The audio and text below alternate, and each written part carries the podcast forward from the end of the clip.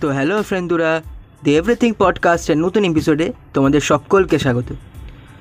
গত দুই এপিসোডে ভালো রেসপন্স পাওয়ার পর আমি নিয়ে এসেছি আমার পডকাস্টের তৃতীয় এপিসোড এই দুটি এপিসোড শুনে অনেকে আমাকে প্রশ্ন করেছেন যে আমার পডকাস্টের টপিক কী হতে চলেছে বা আমার এই পডকাস্টের নাম দি এভরিথিং পডকাস্টই কেন? তো তাদের উদ্দেশ্যে এটা আমি বলতে চাই, সবে আমি দুটো এপিসোড রিলিজ করেছি। আরও এপিসোড আসতে দাও, তোমরা আপনা আপনি জেনে যাবে।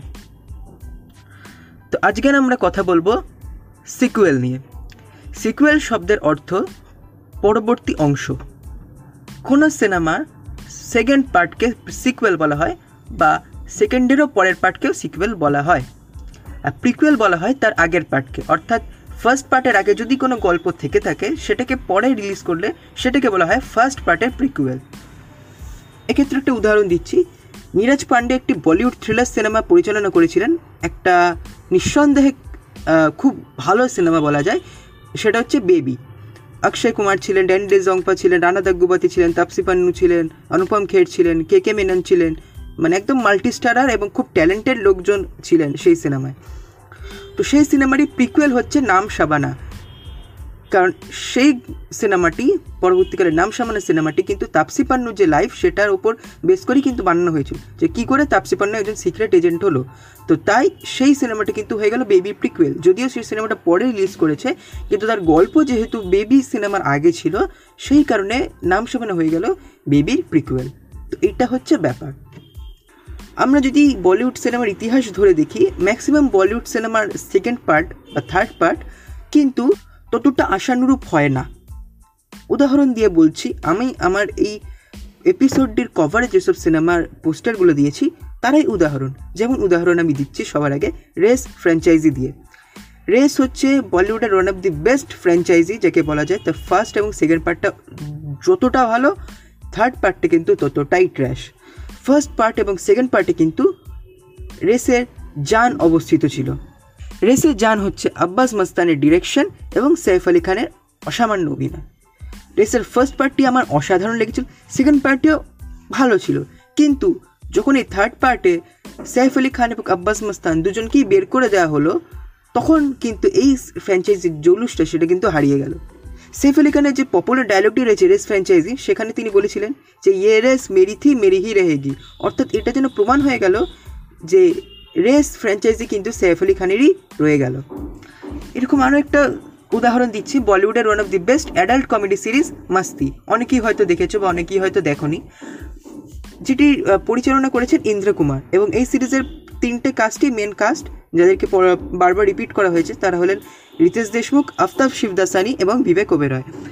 মাস্তি সিরিজটি বলিউডে একটি ধারা এনেছিল যেখানে অ্যাডাল্ট কমেডি শুরু করা হয়। আমেরিকা অলরেডি আমেরিকান পাই হয়ে গেছিল, কিন্তু বলিউডে এই যে ট্রেন্ডটা এটা কিন্তু মাস্তি সেট করেছিল। তারপরে আমরা অনেক অ্যাডাল্ট কমেডি সিরিজ দেখতে পেয়েছি, যেমন তার মধ্যে ক্যা কুল হে হাম, এই সিরিজটি উল্লেখযোগ্য।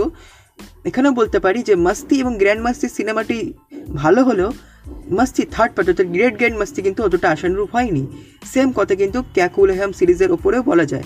সিরিজের থার্ড পার্ট কিন্তু অতটা আহামরি হয়নি।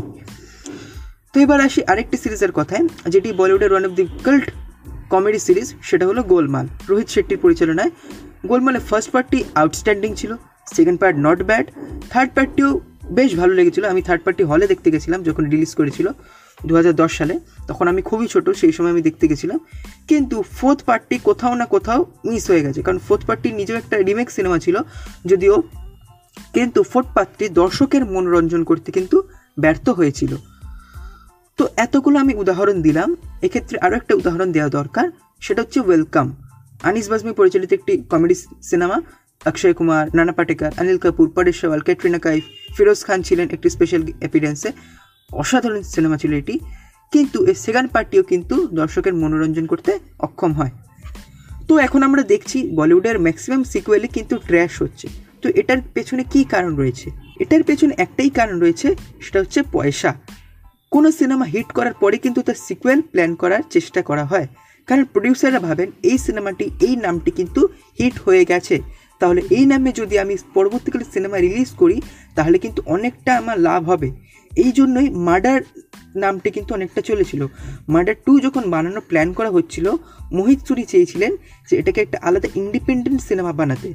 কিন্তু মহেশ ভাট এটিকে মার্ডারের নাম দিয়ে চালান।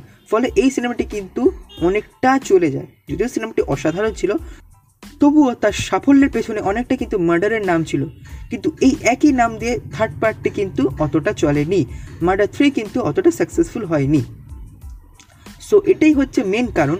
যখন কোনো সিনেমা হিট করে তারপরে কিন্তু তার সিকুয়েল বানানোর চেষ্টা করা হয় তাড়াহুড়ো করে, ফলে সিনেমাটি ধেরায় এখনকার দিনের লোকেরা মনে করেন যে একটা মাল্টি স্টার সিনেমা বানালেই কিন্তু সিনেমা হিট হয়ে যাবে। এমনটা কিন্তু কখনোই নয়। বলিউডে এমন অনেক হিট সিনেমা রয়েছে, এমন অনেক ব্লকবাস্টার সিনেমা রয়েছে, যেগুলো যখন রিলিজ করেছিল, তখন সেখানে যার অভিনয় করেছিলেন তার কিন্তু কখনই কোনো স্টার ছিলেন না। তাই মাল্টি স্টার সিনেমা বানালেই যে হিট হবে, এটি কিন্তু ডাহা মিথ্যা কথা। তবে বলিউড কিন্তু অনেক সাকসেসফুল সিকুয়েলও উপহার দিয়েছে। সাকসেসফুল সিকুয়েল তখনই হিট করেছে, যখন অলরেডি সেই সিনেমার সিকুয়েল প্ল্যান করা ছিল, অর্থাৎ সেই সিনেমা গল্পটি অলরেডি লেখা ছিল। উদাহরণস্বরূপ বলতে পারি গ্যাংস অফ ওয়াসিপুর যদি গ্যাংস অফ ওয়াসিপুর একটা গোটাই সিনেমা ছিল, পাঁচ ঘণ্টার, ভারতের বাইরে সবখানে এটি একটি পাঁচ ঘণ্টার সিনেমা করেই দেখানো হয়েছিল, কিন্তু ভারতে এটিকে পাঠ করে আলাদা করে দেখানো হয়। আর একটি আন্ডারেটেড সিনেমার কথা আমি বলছি, সেটা হচ্ছে রক্তে চরিত্রা রামগোপাল বর্মা পরিচালিত একটি সিনেমা যেখানে অভিনয় করেছিলেন বিবেক ওবেরয় এবং সুরিয়াকেও আমরা দেখতে পেয়েছিলাম। এই সিনেমাটিও কিন্তু ফার্স্ট এবং সেকেন্ড পার্ট রয়েছে এবং এটি খুব ভালো সিনেমা, খুব একটি সুন্দর পলিটিক্যাল থ্রিলার এবং অনেক বলিউড এবং দক্ষিণ ভারতীয় অভিনেতাদের একসাথে অভিনয় করতে দেখা গেছিল এবং আমার খুব প্রিয় সিনেমা সিরিজ এটি। তো এরকম অনেক সিনেমা সিরিজ রয়েছে যাদের সিকুয়েল কিন্তু যথেষ্ট ভালো ছিল। এক্ষেত্রে আরও একটি সিনেমার কথা আমি বলতে পারি, সেটা হচ্ছে Dhoom.